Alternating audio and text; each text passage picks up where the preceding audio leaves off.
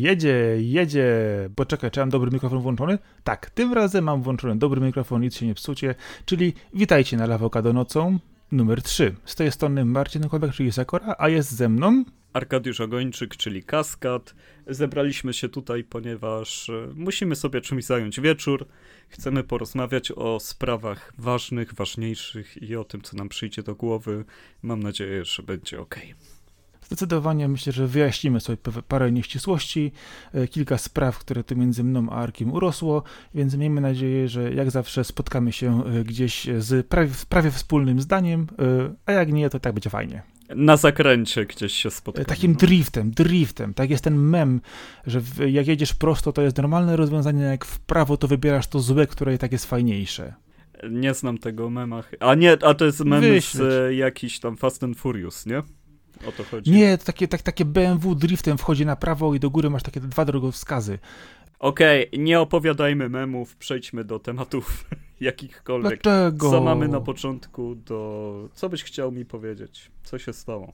Ja czy chciałem ci powiedzieć, że znowu ktoś zmarł i znowu nagrywamy. E, no tutaj faktycznie e, pan Albert Uderzo, twórca Asterixa, współtwórca Asterixa, e, no, no, no niestety już, albo może stety jest w tym momencie w lepszym miejscu.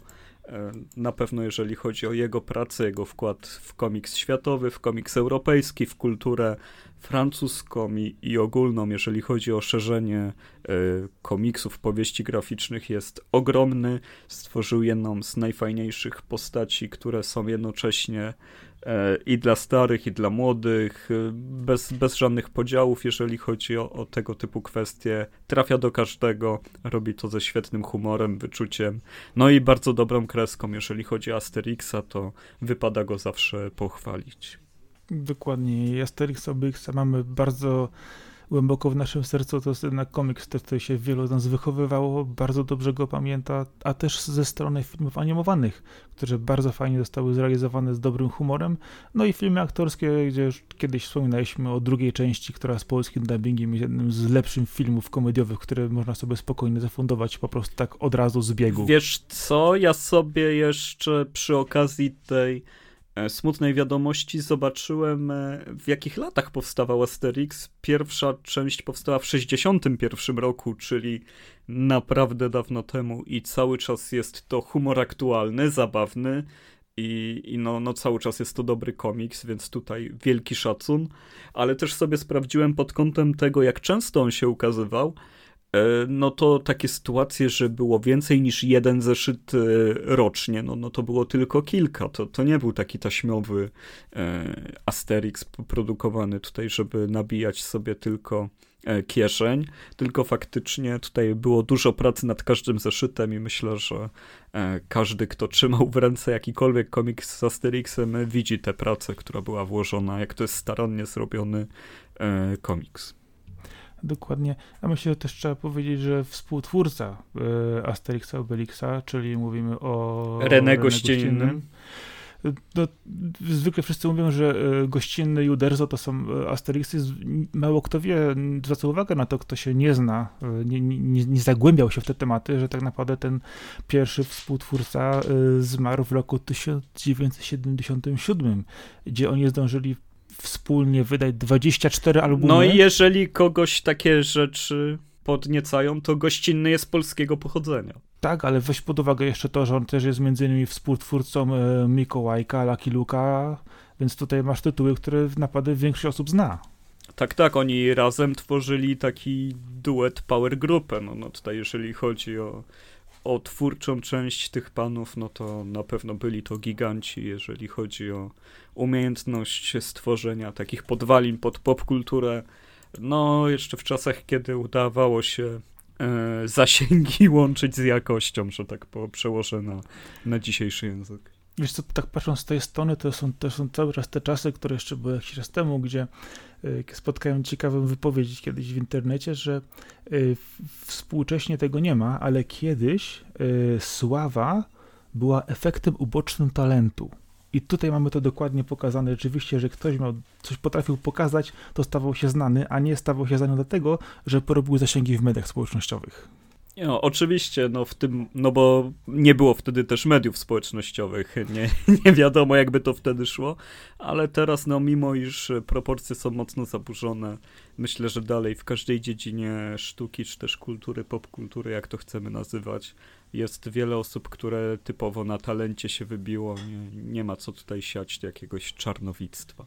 Tak, a jeszcze jeżeli chodzi o Asterix Obelix, to warto powiedzieć, że serię kontynuuje w tej chwili dwóch autorów, jednej od strony graficznej, drugiej od strony scenariuszowej, no i miejmy nadzieję, że Asterix będzie nam towarzyszyć jeszcze przez e, długie, długie lata razem z Obelixem, no i że kolejne pokolenia też się wychowają na tych przesympatycznych bohaterach, którzy naprawdę, no...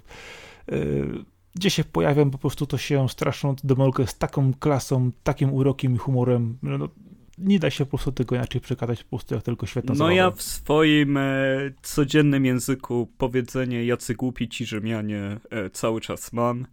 Co, co jakiś czas tego używam i, i tylko czasami mi głupio, bo wydaje mi się, że, że znajdują się osoby, które nie wiedzą o co chodzi i wtedy jest mi przykro. Jak, jak można było Asterixa ominąć e, podczas swej edukacji kulturalno-światowej?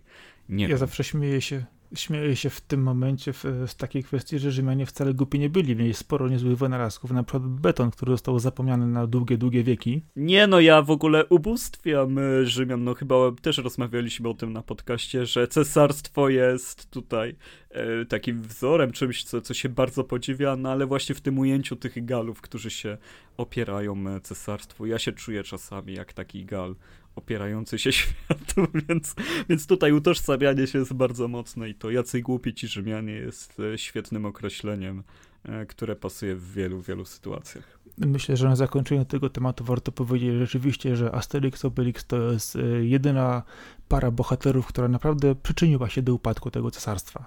No, jeżeli chodzi o parę bohaterów, tak, no, no bo w sumie nie będziemy rozbierać teraz historii Rzymu na, na łopatki, ale tam trochę ludzi się przyczyniło, więcej niż para to na pewno. Zdecydowanie, ale mówimy o tym e, akcencie humorystycznym i komiksowym, to zdecydowanie ta dwójka dała czadu dam. Tak jest. I tutaj nie ma co się w ogóle e, jakikolwiek po Więc ten, e, pan Albert Uderzo z wielkim żalem e, żegnamy go. No, no ale mimo wszystko humory mamy dobre, bo też dobre wspomnienia nam dał i, i chyba o to mu chodziło, że, żeby go dobrze wspominać. Nie, nie ma co się smucić. Taka jest niestety albo stety kolej rzeczy.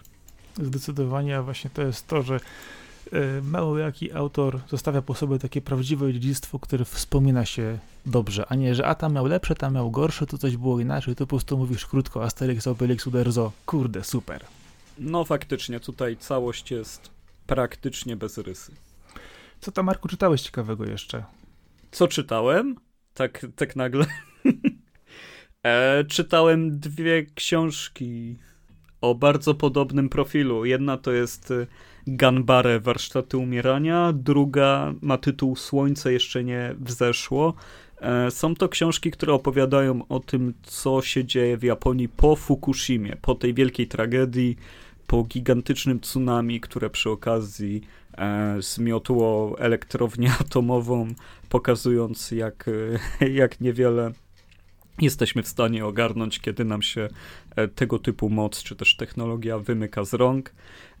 Są to książki, które może po kolei, bo one mają ten sam temat, ale Ganbary Warsztaty Umierania to jest autorstwa Katarzyny Boni, to jest książka, która jest bliżej ludzi. Ona opisuje ludzi, którzy muszą sobie radzić jeszcze, nie wiem, 2-3 lata po katastrofie. Oni mieszkają w domkach zastępczych gdzieś na odludziach, zbudowanych na szybko osiedlach, gdzie, gdzie są praktycznie papierowe ściany, jeden obok drugiego musi żyć, o ludziach, którzy e, jeszcze lata po tragedii zajmują się nurkowaniem, żeby znaleźć ciała ludzi, którzy zginęli w tym wszystkim. E, to, to jest historia tutaj zdecydowanie bliżej ludzi, a Słońce jeszcze nie wzeszło, autorstwa Piotra Bernardyna.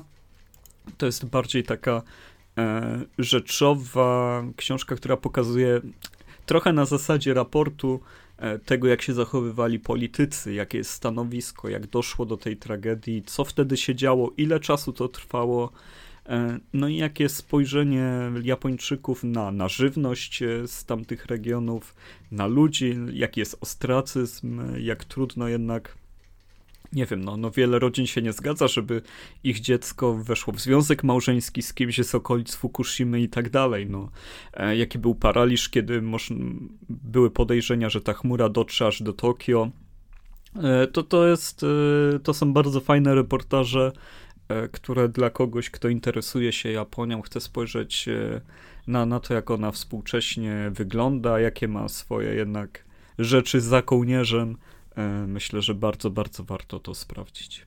A powiedz mi, porusza ten temat e, też powrotu do miejsc, gdzie ludzie wcześniej mieszkali, w jaki sposób w tej chwili jest to e, zagospodarowane, jak wygląda życie ludzi powracających na te tereny, czy jest to w ogóle realne?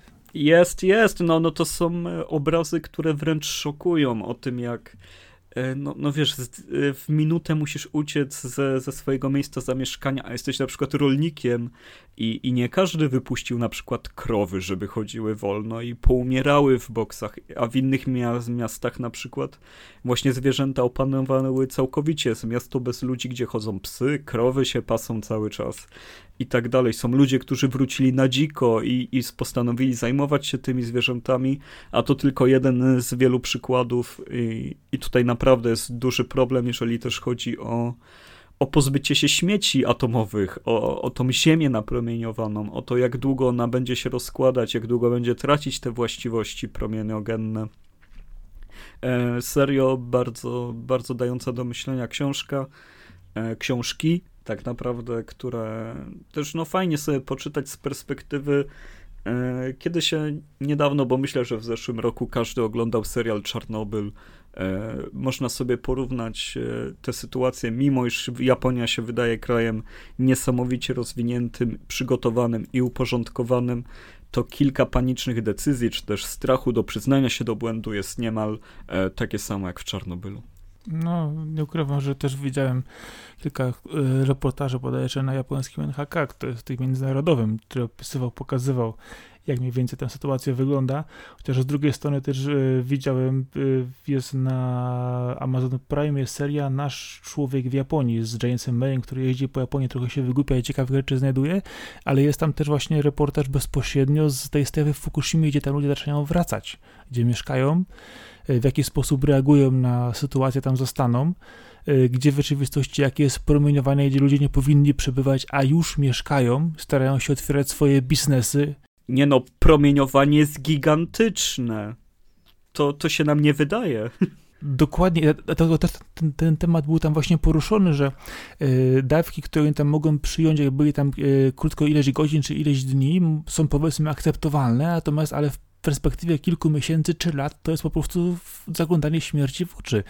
A tak samo chodzili tam przykładowo z licznikiem Geigera i w niektórych miejscach było to e, powiedzmy promieniowanie w akceptowalnym jakimś e, zakresie, a w innym miejscu po prostu skakało nagle o całe rzędy wielkości, więc tam po prostu tak naprawdę to jest cały teren praktycznie kompletnie nie, nie do zamieszkania, do, do oczyszczenia, on jeszcze przez dziesiątki lat nie, nie będzie gotowy do zamieszkania i takie coś się dzieje e, no, w centrum praktycznie kraju, który uważamy za no, wzór porządku i, i też no, wzór kraju, który powinien sobie poradzić z czymś takim a to niestety, niestety nie jest takie łatwe.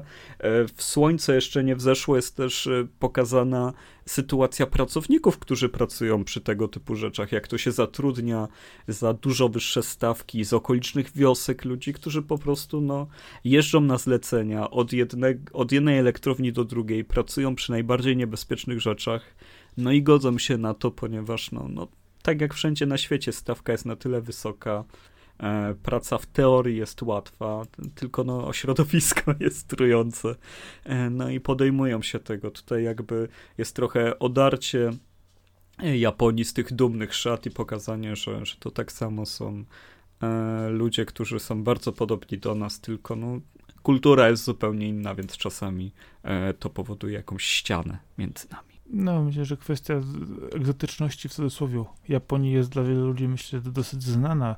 Jest też y, kraj, który wielu ludzi fascynuje pod względem właśnie sposobów uporządkowania, sposobu życia, kolorytu. No, jest to niezłe miejsce na powiedzmy wycieczki, ale tak naprawdę trudne miejsce do mieszkania dla osoby, która nie jest e, Japończykiem z urodzenia. A patrząc po prostu na to, na, na przykład idąc w drugą stronę, takim najbliżej nam na przykład u, ułożonym, z, uporządkowanym społeczeństwem są Niemcy. I z drugiej strony patrząc na historię obu tych krajów, człowiek się zaczyna zastanawiać, kurczę, to są dwa kraje, które notabene w czasach II wojny światowej yy, zachowywały się... W... Przegrały. Ale zwróć uwagę, że miały zawiązany sojusz i większość największych zbrodni wojennych była też w tych dwóch krajach, które pomimo tego, że są w tej chwili perfekcyjnie wydawałoby się ułożone, znakomicie sobie radzące z wieloma problemami, to ich historia jest momentami koszmarnie wstrząsająca i jest to strasznie dziwny po prostu kontrast pomiędzy krajami, które w tej chwili uznajemy za pewne wzory, a które no 70-80 lat temu były czymś kompletnie innym. I to jest ciekawe. No tutaj, jeżeli chodzi o Niemcy, to one też y, bardzo poparły odejście od y, elektrowni jądrowych.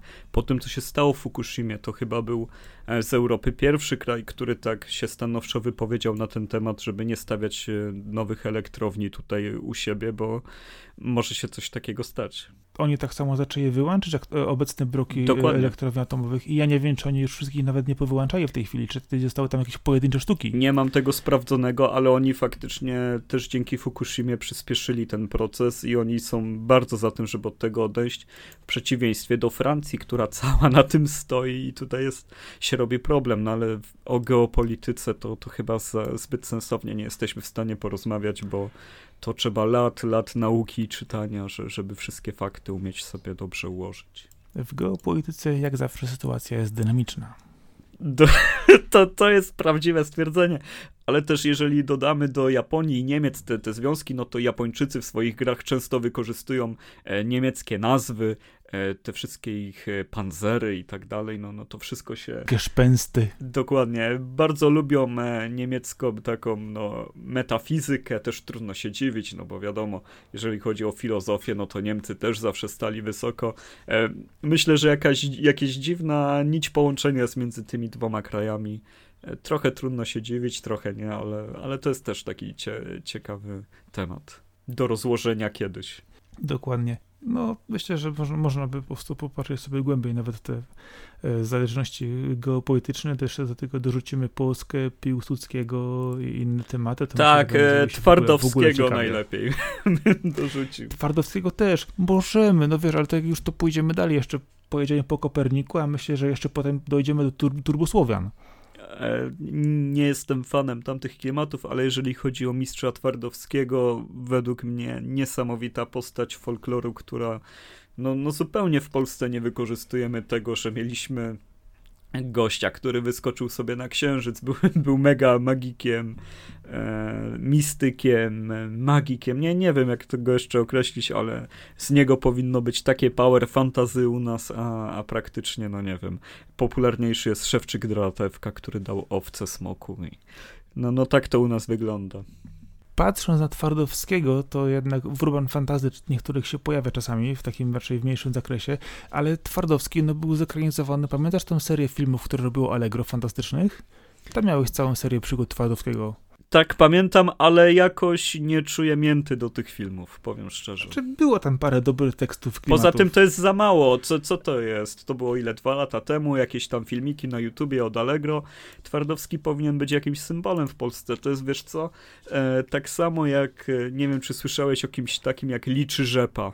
To jest taki górski w karkonoszach Bóg, e, po polskiej stronie on jest jakimś smutnym, starym typem, który coś tam w górach lamentuje, a, a jeżeli y, Czechów się spytasz o legendę o Liczy Rzepie, no to oni tam nadbudowali, jaki on był y, kozak, niesamowity, świetny, czego to on nie zrobił po prostu nie wiem, czemu my nie potrafimy w tym kraju tak e, zbudować takiego herosa, tak podbudować kogoś. E, tylko memy z Andrzejem Dudą e, jakoś to robią. Nic, nic innego. No, nawet z Liczy Rzepy zrobiliśmy jakiegoś tam zwykłego, folklorystycznego, mniejszego bożka, za, zamiast pokazać, że jest jakiś wielki duch karkonoszy u nas i jest mega potężny. No to w ogóle tego nie wykorzystujemy. Okej, okay, dobrze, rozumiem ten punkt widzenia, ale nie zapomnij o Wiedźminie. Ale Wiedźmin jest postacią fantazy, a nie z folkloru. Mi, mi tu chodzi o wykorzystywanie tego, co siedzi u nas od no, zawsze, że tak powiem. ale w sadze i w opowiadaniach ilość folkloru jest ogromna naszego pochodzenia tutaj regionalnego, słowiańskiego. Wszystkie strzygi, potwory, naleciałości różnego typu e, kulturowe są tam bardzo mocno obecne. Wiesz co, ja nie chcę się kłócić o słowiańskość Wiedźmina.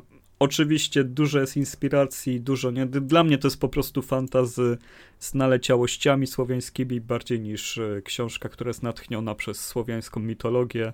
E, to jest bardziej taki światowy twór, taki ogólnopopularny, bardzo dobrze żrący, że tak powiem, ale tej słowiańskości bym tam nie przeceniał tak naprawdę, o, w ten sposób. Nie, ja nie, nie mówię, że ona jest tam na pierwszym planie, ale jednak dużo tej inspiracji tam widać i tego, tego nie da się zaprzeczyć, że jednak sporo, sporo tego tam elementów zostało e, zawartych, no a co potem zostało to już zrobione dalej, to już zupełnie inna kwestia. Ale w każdym razie, no, brakuje, no, wiesz co... Co czytałeś, ty? Ja co czytałem? Ojejku. Wiesz co, ja, ja sobie ostatnio odświeżyłem jedną książkę, taką typową cegłę. Yy, tytuł jest to Kryptononikon yy, Nila Stevensona. Książka, która już ma parę lat na, na karku, ale jest to po prostu dosyć, powiedzmy, nietypowa opowieść, bo jak ktokolwiek spojrzy na książkę formatu prawie A4, która ma 700 stron i bardzo dużo małych literek, po prostu jest przerażony. Co właściwie można napisać w książce, która opowiada o, z jednej strony o grupie naukowców deszyfrujących informacje podczas II wojny światowej i ich e, potomkach, którzy szukają e, tego, co po sobie oni pozostawili. Ale chodzi o to, że Y, samym kluczem dla mnie po prostu był ten autor, bo ja tą książkę czytałem już ładnych, ładnych parę lat temu. I tu jest coś, co jedni mówią, że książki Stevensona są po prostu koszmarnie nudne, przerysowane, jeżeli chodzi o kwestie naukowe, momentami przynudnawe, y, pełne wykładów i różnych takich nadmiarowych informacji. A ja mówię, zobaczcie to z drugiej strony. E, w Kryptonikonie mamy momentami wykłady na 20-30 stron w kwestii tego, jak można zaszyfrować informację, jak ją rozszyfrować, w jaki sposób e, pewne procesy można e, zbudować, w jaki sposób szuka się informacji, czy też z drugiej strony patrzy się na pracę kryptoanalityków w czasie II wojny światowej, w jaki sposób oni pracowali, kiedy nie było przykładowo jeszcze komputerów ani maszyn liczących, a to wyglądało zupełnie inaczej. I całą tą historię jest y, spina trochę taka awanturnicza historia, y, gdzie mieszają się jednak bohaterowie i prawdziwi, i fikcyjni, co jest u Stevensona bardzo często właśnie obecne, że on miesza mnóstwo faktów historycznych, prawdziwych, często właśnie bardzo dobrze zbadanych, z tłem dodatkowym, który rozwija y, samą jego fabułę. I całość ta, tej książki jest niesamowicie napisana w kwestii takiego, mówię, języka, który momentami jest albo strasznie ciężki, stricte naukowy, po prostu walące tak, że po prostu e, po oczach, że niektórzy mówią, o Boże, tego się nie da czytać, a z drugiej strony, kiedy wchodzi e, jakaś większa e, akcja fabularna, zawiązania pewnych głównych faktów, zmiany, nie wiem, frontów, bohaterów, wrogów, tylko co się tam dzieje, nagle się po prostu okazuje, że po prostu człowiek po prostu wstaje normalnie z fotela i łazi po pokoju z książką, tylko czytając, ja to mi powie, to się więcej dzieje, to się więcej dzieje, to się więcej dzieje i dalej. Wiesz co, to co mówisz trochę mi się kojarzy z Umberto Eco. Nie, nie wiem, czy możesz porównać. Wiesz co, ale wydaje mi się, że te książki jednak są lżejsze. cały czas jednak, jednak Stevenson cały czas jest, jest lżejszy. No, do, bo, bo Umberto, ja, jak, jak, jak czasami dowalił swoją historyczną wiedzą, to, to trzeba było po pięć razy stronę czytać, E, też nie mogę zapomnieć pierwszej mojej e, książki jego, kiedy to było Wahadło Foka, czy też Fokulta. Raczej Foka powinno się czytać. Tam jak mi opowiedział historię e, krzyżaków i tego jak powstali, no, no to nie wiem, ja mam te 30 stron, czy też 50 stron cały czas zakreślone i mam tą książkę pod ręką, jakbym e, kiedyś potrzebował sobie powtórzyć. Jeszcze tego nie robiłem, ale, ale mam i, i jestem gotowy, bo E, naprawdę, jeżeli ktoś jest chętny na, na mieszaninkę wiedzy czysto historycznej od kogoś, kto jest mega erudytą razem z fabułą, no to Umberto Eco, ale też nie, nie wiem, czy tutaj pasuje to, ten trend teraz do twojego wywodu. E, wiesz co, powiem ci tak, autor jest e, ciekawy też pod tym względem, że on pisze bardzo różne rzeczy. Z jednej strony mamy typowy, mocny cyberpunk, czyli na przykład Zamieć, czy Diamentowy Wiek, za którą notabene dostał nagrodę Hugo. Więc to nie jest takie, takie sobie pisadło, to się wydaje. Hugo czy Igo? Igo, Hugo. E, Hugo to był jest amerykańska Polsacie. nagroda, więc jest Hugo. Nie no, Hugo, Ale to jest wiem, amerykańska nagroda literacka. Ja, no, sobie wiesz, żartuję z czytania poprawnie rzeczy, bo jest to bardzo śmieszne zawsze.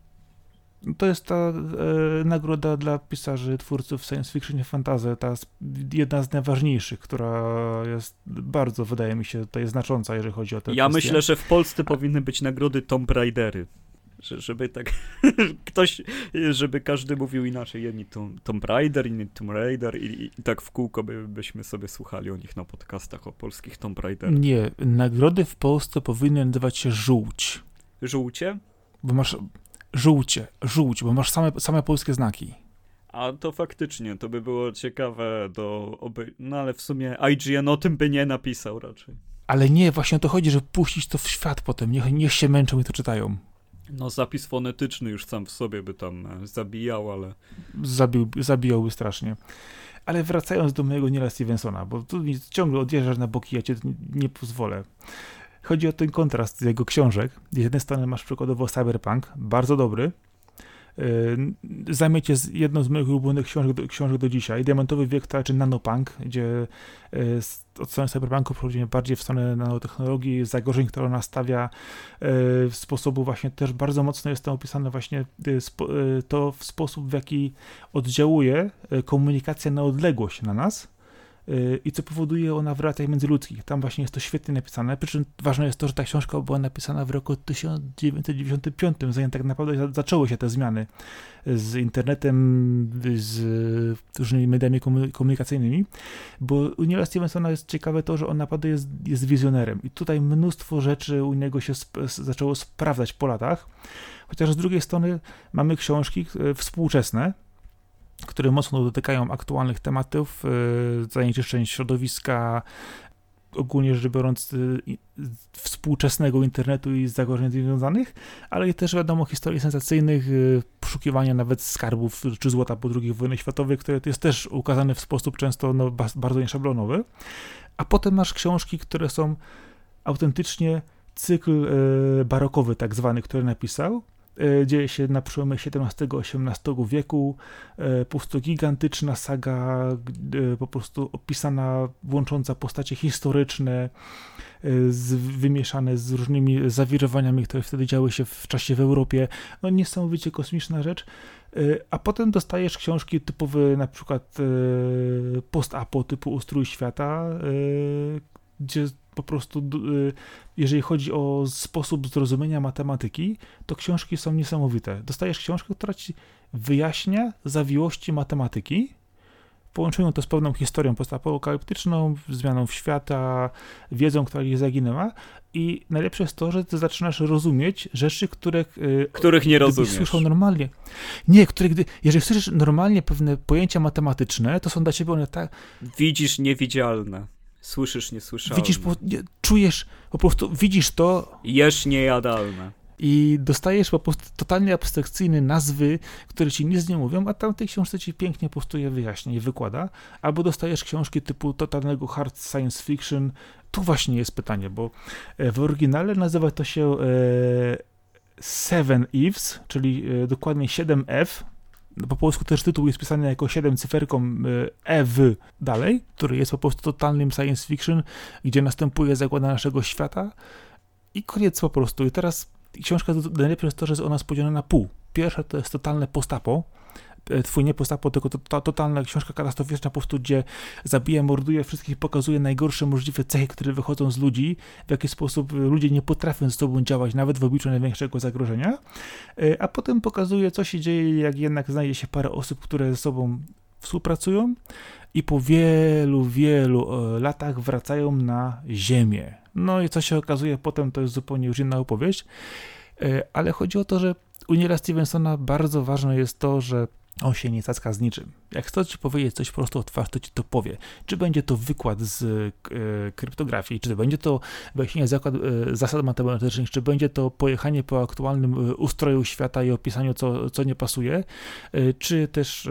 informacja dotycząca na przykład rozwoju, nie wiem, jakiejś bakterii na dnie morza, dostaniesz to prosto w twarz, w całości, od A do Z, bez jakiegokolwiek zarzutu, czy możliwości po prostu, wiesz, wyparcia tego. No oczywiście możesz prócić parę książek w książce i parę stron w książce i powiedzieć, ja nie będę tego czytać, no ale tu nie o to chodzi. Y, to jest dla mnie autor, który jest absolutnym wizjonerem, który ma niesamowite pomysły, fajnie to opisuje. Można też jakieś rzeczy mu czasami zawrócić, gdzieś troszkę odszedł za bardzo z tematem, czy gdzieś jest jakaś nieścisłość, ale brakuje mi właśnie takich autorów y, we współczesnych czasach, gdzie po prostu każda książka, którą on się chwyta jest czymś innym, bądź też cyklem, ale to, co wkłada do środka, to widzisz, że to jest prawdziwa, porządna, tytaniczna praca i to, co ci gościu przekazuje, naprawdę oddziałuje na czytelnika. A ten kryptononikon, do którego wróciłem jakiś czas temu, to nie ukrywam, że jest, to jest w ogóle pierwsza książka tego autora, którą przeczytałem, bo jakoś mi wcześniej nie wiedziałem, później mi coś umknęło i jeżeli yy, łyknąłem książkę o której mówią, że jest w cudzysłowie najgorsza, bo jest najtrudniejsza, najcięższa na praktycznie e, kilka podejść, pomimo jej wielkości, e, a potem chwyciłem wszystkie inne po kolei, to wydaje mi się, że też e, ilość tych tytułów, które jego są nominowane i które otrzymały na, nagrody i Hugo, i Locusa.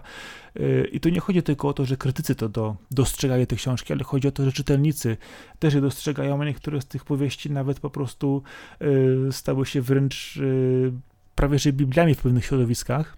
Dlatego zawsze mówię, że warto sięgnąć po tego autora, mimo tego, że czasami naprawdę trzeba przebrnąć przez wykład w książce, gdzie ludzie bardzo na to narzekają, ale same historie, które on opisuje, sposób, który y, rozwija i niesamowite sytuacje, które z tego się kształtują, są bardzo, bardzo warte do przeczytania i te książki są mądre i potrafią naprawdę człowieka czegoś nauczyć i, i przekazać jakąś taką, mówię, zaszczepić pewną myśl, no, która czasami jest niewygodna, a on potrafi powiedzieć ci prosto o twarz. Wiesz co, cieszę się, że z taką e, pasją potrafisz o tym opowiedzieć, bo w pewnych momentach E, naprawdę, mimo prób przeszkodzenia ci i przypomnienia, że, że jesteśmy stroną o grach, dalej o tym nawijasz. I to świadczy o tym, że, że jest to coś, co warto przeczytać i warto po to sięgać. Dlatego właśnie mamy ten cykl Awokado nocą, gdzie będę mógł trochę sobie odjeżdżać bardziej popkulturowo, a gamingowo zawsze będziemy Awokado podcast normalny. No,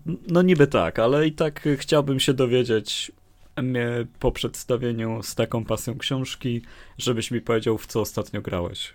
Yy, wiesz co, ostatnio yy, zachwyciłem przypadkiem sobie. Zachwyciłeś?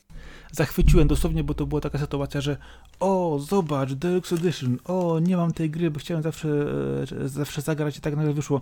Hmm, ale fajnie, jest artbook, jest ścieżka dźwiękowa. Ścieżka dźwiękowa też świetna.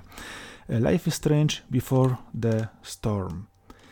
Pierwsze Life is Strange, które grałem już ładne parę lat temu, było dla mnie bardzo, bardzo e, no, grą odkrywczą w tym pewnym zakresie. To był też ten czas, kiedy zaczęły pojawiać się coraz bardziej, e, częściej e, gry w epizodach. Ja akurat w przypadku Life is Strange poczekałem cierpliwie do końca. No to był tak naprawdę końców, końcówka tego trendu, bo w tym momencie po tym jak Kentucky Route Zero się dokończyło i nie ma Telltale Games, no to co wychodzi w epizodach? Już prawie nic.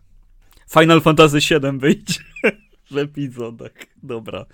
Udało się. Czekałem na Final Fantasy VII, tak, dobrze. E, ja wcześniej mówiłem o Cyberpunku w przypadku Stevena Stevensona, więc jest mi kwita. Jeszcze tylko, jeszcze tylko wtrącę o Gundamach i będzie super. Ja o Katamari o, udało się. będzie finał. No to jest komplet, komplet tematów. Dobra, zamykamy. Dziękuję. To było Lawokado nocą numer 3. Dobra, wracamy do tematu. E, Life is Strange Before the Storm. Nie zgodzę się z tobą, Marku, jeżeli chodzi o gry e, e, wydawane w epizodach, gdyż pierwszy Life is Strange właśnie był w tym czasie jeszcze, kiedy ten temat wzrastał. Natomiast ostatnia część Kentucky Route Zero wyszła, mówiąc delikatnie, w 2020 no roku. No tak, ale liczymy od pierwszej, kiedy był pierwszy epizod. E, znaczy, Life is, e, jeżeli chodzi o Kentucky Route Zero, to on się ukazywał przez całą tą, e, cały ten okres gier wydawanych w epizodach, czyli ukazywał się jako jeden z pierwszych i ukazał jako ostatni, więc zamyka całą historię. Okej, okay, Before the Storm. No okej, okay. ale też no wróćmy do tego Before the Storm, ponieważ ja po skończeniu pierwszej części tej gry, tej serii, w ogóle nie mam ochoty do tego jeszcze raz siadać i Before the Storm, mimo iż było już za grosze na tysiącach promocji, ani razu nie miałem wizji, żeby włożyć to do koszyka. E, jedynka mnie bardzo, bardzo zawiodła w swojej drugiej połowie i już nie, nie widzę siebie wracającego do tego typu gry, gier. Do gier tego studia na razie mam e, bardzo duży dystans. W ten sposób to określę. Tak, jeżeli mówi, mówisz o Square Enix, okej, okay, rozumiem. E, Square Enix było wydawcą, to, to faktycznie. Wiem, e, wiem. Trafna uwaga. Czepiam się. Ale Don't Not mi chodzi, które Remember Me tak naprawdę niestety też mi się jakoś super nie podobało, a Life is Strange według mnie katastrofa, to co się działo po drugim epizodzie i, i jeden wielki skandal. Znaczy, bo pytanie, pytanie czego oczekiwałeś, gdyż Life is Strange zaczynał się jako taki typowy teen, e, teen drama, który miał dosyć taki mocniejszy ładunek emocjonalny, ale później wchodziły mechaniki związane z zabawą z czasem. I tu właśnie dla jednych było to odkrywcze, że o, niesamowite, jak to fajnie, fajnie po prostu wyszło, że dostaliśmy coś nowego w sensie mechaniki. Ja uważam akurat, że ta mechanika była całkiem, całkiem fajnie zaimplementowana, ale to nie było też to, co wszyscy chcieli, czyli yy, gry, która byłaby raczej właśnie dramatem związanymi właśnie z kwestią wyboru w tym miasteczku, gdzie to się działo. I właśnie Before the Storm jest tą opowieścią, e, która chronologicznie dzieje się przed wydarzeniami z pierwszego Life is Strange, gdzie notabene, jeżeli e, pamiętasz pewne wydarzenia z tej gry, to tutaj masz ich źródło pewnych, pewnych dramatów, pewnych postaci osób, których nie ma w to drugiej znaczy części. się Life is Strange kręci się wokół e, sprawdzenia, czy nie żyje jedna z, z dziewczyn, które chodziły do pobliskiego liceum. Znaczy z czasem okazuje się, że było ich więcej i znikały w inny, w inny sposób. No tak, ale, ale kręci się wokół jednej dziewczyny na początku. Yy, ale chodzi też o to, że te postacie, które są w Life is Strange pierwszym, yy, to połowa tego teamu yy, jest właśnie w Before the Storm, i jest jeszcze a, postać Sam, która jest głównym bohaterem y, y, samego Life is Strange. Y, jest tutaj jedynie postać wspomniana, no to później wraca, natomiast jeżeli chodzi o postacie, to mamy tutaj kwestię taką, że mamy jej przyjaciółkę, która pozostała w mieście i jej inną znajomą, która notabene właśnie jest bardzo mocno później zarysowana, jej wątek w Life is Strange, ale tego związku zanim ukazało się Before the Storm, nie widać tak dokładnie. Dopiero później, wychodzą te określone nazwiska, określone wydarzenia, to widać po prostu to połączenie. Okej, okay, ale no tak, dla osób, które nie kontaktują, Wiem. jest to e, przygodówka e, trójwymiarowa, złożona z epizodów, która głównie się opiera o tym, żeby dokonywać wyborów. No, no bo tutaj Wyborów. jest y, głównie o to e, chodzi. Ale wiesz co, kwestia jest taka, że sposób napisania jednak tej historii jest dosyć dobry. Fajnie obrazuje on sposoby, z jednej strony małomiasteczkowe życie, problemy rodzinne, kwestie dorastania, y, buntu nastoletniego. Wiesz co, właśnie to jest ten moment, kiedy ja się zapalam i mówię, że to jednak nie tak. Jako czołowy przedstawiciel małych miasteczek uważam, że to jest bullshit, co tutaj pokazano. I tak nie wyglądają małe miasteczka, ani społeczności, ani tak się tam nie żyje. I nawet wiem tutaj u mnie spod Poznania, jak będzie w USA i tam też na pewno tak nie jest. No i to jest moje przesłanie do świata. E, a ja się nie zgodzę z tobą, gdyż e, kwestia tego, w jaki sposób e, żyje się w małych amerykańskich miasteczkach, dopóki w nie pomieszkasz, to się nie dowiesz. A kwestia obrazowania historii, myślę, że tu w, tym, w tej grze akurat jest całkiem, całkiem nieźle zarysowana. E, ale ważne jest też to, że ta gra ma bardzo fajną właśnie stylistykę, co mi się podobało graficznie. Ona ma fajne światłocienie, dobre lokacje zorganizowane. Tak jak każda opowieść, dzieło kultury jest też troszkę przerysowane momentami, co myślę, że właśnie jest tym elementem, który do ciebie nie dotarł, który ciebie zdenerwował, ale to jest kwestia tylko myślę położenia nacisku na odpowiednie klimaty. Tu akurat został on położony na relacje między dwoma dziewczynami i tym, w jaki sposób one no, przechodzą swój okres buntu, chociaż to się, mówiąc bardzo delikatnie, okres buntu, gdyż chodzi to raczej o y, całą po prostu przemianę, którą one przechodzą. W tej części też nie ma zabaw z czasem, które były właśnie w y, pierwszym Live is Strange, co myślę, że mogłoby Ci się bardziej podobać. Nie jest to też y, opowieść, która jest tak mocna, jeżeli w porównaniu do tej pierwszej, pie, pie, pierwszej części, która na pewno jest drugą chronologicznie. I jest troszkę inaczej rozłożone są akcenty, ale właśnie wydaje mi się, że bardzo, bardzo fajnie się w to grało. Y, troszkę inną mechanikę, może delikatnie, jeżeli chodzi o, o sposób przekonywania czy zdobywania informacji. I ja na przykład nie mam jakichś zarzutów. Bardzo podoba mi się też ścieżka dźwiękowa tutaj, y, napisana do tego pozwrócona. I dla mnie gra w tego typu właśnie, jeżeli chodzi o kwestie opowieści, i gry, która ma przede wszystkim przekazać coś, y, pokazać dramat, wybory, dla mnie się ona bardzo dobrze wpisuje w takie klimaty, ale myślę, że to jest też kwestia emocjonalności. Twoja jest inna od mojej, to ciebie docierają, jedne jeszcze do mnie drugie. Nie kłócę się z tym, ale cały czas mówię, że do wielu osób myślę, że ta gra spokojnie dotrze. Nie jest to pierwszy Live Strange, który jednak jest trochę lepszy, natomiast ten cały czas trzyma bardzo fajny poziom i tą stylistykę E, graficzną, muzyczną, która w pierwszym e, odsłonie była obecna, tutaj jest też cały czas i fajnie się dekomponuje z całą teen dramą, no w stosunku teen dramą ona jest to jednak trochę bardziej dojrzała, biorąc pod uwagę też innych bohaterów, które tam spotykamy. Dla mnie bardzo, bardzo fajna gra właśnie, jeżeli do kupienia tym bardziej za grosza na jakichś wyprzedażach, a jeżeli po prostu można kupić za autentycznie 20 zł wersję Limited Edition, gdzie dostajesz jeszcze cały artbook i ścieżkę dźwiękową, po prostu, wiesz, deal tygodnia No tak, jeżeli za taką kwotę masz ścieżkę dźwiękową, to okej, okay, to to się opłaca, ale... I to jeszcze na płycie CD posłuchaj. Samą grę można oddać bezdomnym na przykład i, i będzie Ale nie mieliby pewnie na czym grać w nią. Można ich zaprosić do siebie i, i im odpalić. Okej, okay, Arku, dobrze, dobrze, to ja, to ja ci oddam grę, to ich zaprosisz. No, spoko. Spoko, będzie fajnie. E, no, więc e, oceniasz pozytywnie. Wiesz co, poza, pozytywnie. Wiesz co, ja generalnie lubię takie klimaty, gdzie e, masz trochę takiej nostalgii w sobie, co nie od dzisiaj wiadomo, e, a ta akurat ma w sobie trochę takie, te, te, te, takich ładunków emocjonalnych, no, a przede wszystkim mówię, ta stylistyka graficzna z, z grą światłocienia i tą muzyką, ścieżką, no do mnie to trafia. To jest jednak fajne, takie wiesz, w sam raz gr, jeden epizod na wieczór. Ja się z tobą zgadzam. To wszystko, co wymieniłeś, też do mnie trafia po prostu sama fabuła i postaci całkowicie są. E, no, wiesz co, kojarzą się z Riverdale, e, a to jest straszne skojarzenie. Nie, nie, uwierz mi, e, grałem w gorsze rzeczy, przy których River, Riverdale jest po prostu, wiesz, arcydziełem, więc spokojnie, Life is Strange Before the Storm jest naprawdę spokojną, dobrą grą. Okej, okay, rozumiem to stanowisko, nie pojmuję, ale rozumiem. E, jeżeli chodzi o mnie i moją nostalgię, to ja sobie odświeżyłem Medivilla ostatnio. E, ja, ja się za, zapytam, e, dlaczego grasz w tą grę po nowemu, która jest zepsuta bardziej niż Protoplasta? Nie wiem. Szczerze mówiąc, nie Do wiem. Do mnie to też nie trafia. Chyba Do mnie od, to też nie trafia, ale rozumiem od, twoje stanowisko. Od trzech, od trzech miesięcy gram w Medivilla, coś nie mogę go skończyć, ponieważ źle mi się w niego gra ale mam cały czas to przywiązanie do tych wspomnień, że to była taka fajna gra i warto ją dokończyć.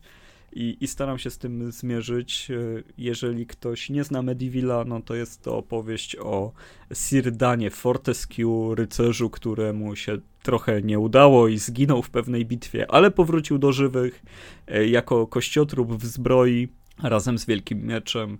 E, wraca, żeby ocalić swoją krainę, swoje królestwo od e, czarnej magii. E, co jest bardzo fajne, bardzo spoko, tylko po prostu w pewnych momentach, jeżeli chodzi o dzisiejsze standardy, bo jest to remake gry z PSX-a, to niestety jest to tak wierny remake, że poziom trudności jest bardzo nieuczciwy w pewnych momentach. Trzeba uważać na masę rzeczy, na które już, już w dzisiejszych e, grach się nie uważa. Myślę, że tutaj chodzi o przyzwyczajenia. E, ta gra niemal, e, można powiedzieć, że odrzuca wszystko, co się działo przez ostatnie 10-15 lat w game designie i, i wraca, nam, wraca nas do czasów PSX-a.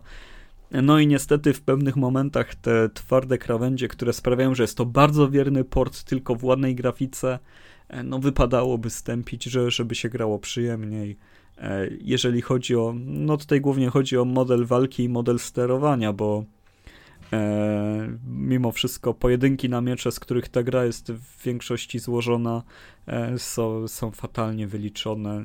Jakikolwiek system lepszego blokowania czy też uników mógłby tutaj dużo zmienić. E, oczywiście wiadomo, od razu pasek staminy, rolka, Dark Soulsowe, jakieś tam e, buildy i, i, by było najlepiej, ale tak, tak bez żartów, no to można było trochę to rozwinąć. Rozumiem, że jest to remake zrobiony po to, żeby było e, super ładnie to, co kiedyś mieliśmy, ale to jednak obnaża dużo, dużo wad i ograniczeń e, ze starej gry wypadało zrobić trochę więcej e, ukłonów w stronę dzisiejszego odbioru. Ja myślę, że to jest tak problem z tych wielu gier, które są remake'ami aktualnymi, że z jednej strony e, dostajemy sterowanie po staremu i wszyscy mówią, o kurczę, ale to kiedyś było trudne, orety, teraz to jest niegrywalne, nie da się tego zrobić, a gdyby e, praktycznie przypisano całe sterowanie po nowemu, to było, o Jezu, to nie ta sama gra, to się nie da grać, bo kiedyś było fajniej, no i właśnie nie dogodzisz ani jednym, ani drugim. Trudno, trudno wyśrodkować. Chociaż E, myślę, że i Crash Team Racing i Spyro sobie bardzo dobrze e, poradzili e, z odnowieniem te, tego, co było, i tutaj by wypadało pójść w tę samą stronę. Wciąż marzę, że jakimś cudem na PlayStation 5 pojawi się takie wznowienie Jack and Dexter na nowym silniku, nie, nie że to będzie po prostu przeportowanie starych gier. Myślę, że akurat Jack and Dexter, gdyby tak samo działał, miał taką samą fizykę i detekcję obiektów, a tylko nowy silnik graficzny, to, to by dalej zachwycał. Tu się zgodzę, zdecydowanie, bo Jack and Dexter y, to, czy na przykład Sly, Sly Całą Coopery, trylogię mam na myśli Tak, oczywiście. dokładnie, to są gry po prostu, gdzie tylko praktycznie dorzucasz grafikę, y, tak powiedzmy, o dwie, dwie generacje wyżej. I Aktualną. I masz po prostu hiciora takiego, który się sprzedaje na pniu. No, szczerze mówiąc, y, Jack 2 cały czas jest w moim sercu wraca. taką dziesiątką. Tak. Taką dziesiątką czystą, jeżeli chodzi o ocenę, mimo tych hardkorowych elementów, to właśnie między innymi za tą hardkorowość kocham tę grę. E, ostatnio ogrywałem Jacka dwójkę na PS Vita i no ojej, i tutaj bardziej mi chodzi o to, że port na, na Vita jest niestety zepsuty i framerate nie wyrabia. Strasznie tnie ta gra. Ona już nie była idealna pod tym względem na PlayStation 2, ale w momentach, w których ona cięła, jakby Naughty Dog wiedziało, że trzeba zrobić trochę łatwiejszy e, fragment gry, więc tam nie, nie napierała ta akcja, a tutaj niestety przy każdym zagęszczeniu akcji tnie i na wicie bardzo trudno jeszcze z tym sterowaniem witowym to ukończyć. No, tak samo jak ewoluował Ratchet Clank, e, gdzie skończył praktycznie jako pola bitewne. No, no, no tak było. Co tu dużo Więc mówić. Jack and Dexter nie podejrze tą drogą, odśwież gry akurat sobie te wcześniejsze, a nie róbcie kolejnej części, która będzie zrobiona za bardzo po nowemu. E, grałem też w jeszcze jedną grę, cały czas w nią gram, ona się nazywa Katana Kami. Jest to e, spin-off serii Way of the Samurai, czyli przygodówki samurajskiej, bardzo, bardzo nieliniowej, w której cały czas dokonujemy wyborów i możemy zabić dosłownie każdą postać na naszej drodze. E, spin-off ten wraca nas do pierwszej części gry. Części gry było cztery ogólnie, ale to są realia z jedynki, gdzie jesteśmy przypadkowym Roninem, który wpada na Kowala, E, któremu trzeba pomóc spłacić dług, ponieważ e, jeżeli go nie spłaci, to nie zobaczy już nigdy swojej córki. E, wyruszamy więc w świat demonów i pokonujemy kolejne piętra labiryntów, lochów, żeby zbierać z nich surowce, miecze i tak dalej i przynosić je do Kowala, sprzedawać różnym frakcjom, które między sobą prowadzą walki. Naprawdę mega wkręcająca rzecz. E, oczywiście, jeżeli chodzi o, o, sam gameplay, no to jest to widziane z rzutu izometrycznego, bardzo podobny do Diablo. E, jest to dungeon crawler, więc e, mamy tutaj mechaniki związane z, ze stratą wszystkiego, jeżeli umrzemy, e, z dużą nagrodą, dużym ryzykiem. Bardzo fajnie zaprojektowana gra. Chciałem tylko o niej napomknąć, że warto się tym zainteresować, jeżeli chcielibyście wcielić się w samuraja, w, w wrócić do gier, w których walczy się na miecze i walczy się na serio, toczy się ciągle pojedynki z demonami, e, właśnie ubrane w krążenie po lochach, zbieranie lutu i, i ciągłe jego sprzedawanie, zabawę z ekonomią gry, z losowymi przedmiotami, losowymi pułapkami, losowymi przedmiotami. No i świetną fabułą, jeżeli chodzi o, o to, jak jest dostosowana do nieliniowości. No to bardzo mocno polecam. Czyli typowy Japończyk, e, hardkorowy po całości. Wiesz co, to nie jest hardkorowa gra. Jeżeli o to chodzi, to nie. nie. Wydaje mi się, że patrząc na Way of the Samurai generalnie, gdzie tam po prostu momentami e, można było jechać strasznie po bandzie, to tutaj mówisz, że nie? E, kwestia jest taka, że jeżeli chodzi o sam poziom trudności, tylko jeżeli zapędzimy się za daleko, bo, bo chcemy zdobyć więcej i więcej i więcej, no to czeka nas kara. Sam proces nauki, myślę, że no godzina, dwie i zrozumiemy na tyle zasady gry, że, e, że już nie będzie nas na tyle zaskakiwać. O, w tym momencie jestem w takim punkcie, że jestem już bardzo blisko spłacenia długu Kowala, więc e, na pewno napiszę recenzję na stronę, kiedy już e, to zrobię, ale już mam na parę naprawdę jakieś 20-30 godzin wbite, cały czas się dobrze bawię, a jeżeli chodzi o hardkorowość, to no, no, no bez przesady. To jest bardzo prosta mechanika walki, nie, nie jest to właśnie Dark Soulsowe, jak się, jak się wydaje, więc y, zainteresujcie się, to kosztuje chyba 120 zł, 125 na PlayStation Network, nie wiem jak na Steamie, e, czy też nie wiem, czy, czy to jest na innych platformach ale fani samurajskich klimatów serio powinni w to zagrać. No to dobra, dobra, zobaczymy. Opatrzę na pewno, bo ja lubię, lubię takie rzeczy, takie czas sobie odświeżyć. Ale można sobie bezkarnie pobiegać z kataną poszachtowej, wszystko na lewo i prawo, a potem dostać w łeb? Można, oczywiście. Okej, okay, no to standardowe Way of the Samurai, okej. Okay. Inna historia, inne realia, ale spinamy to w serię. Spinamy to w serię, tak, bardzo fajnie. No to dobrze, nie, bo, bo po prostu biorąc pod uwagę hardcore, jak odchodziły w czwartej części, to po prostu momentami odpadałem, ale było fajnie. Tak, ale no, no czwórka jest mocno RPGowa już pod względem budowania historii. Tutaj historia jest na dalszym planie, na głównym jest to, żeby zdobywać skarby i zarabiać pieniądze. A ja właśnie w tych grach jednak tą historię bardziej lubiłem rzeczywiście, że można było to tak sobie fajnie rozgrywać, czasami napuszczać jeden na drugich, podpuścić kogoś, komuś powiedzieć, potem go zdradzić.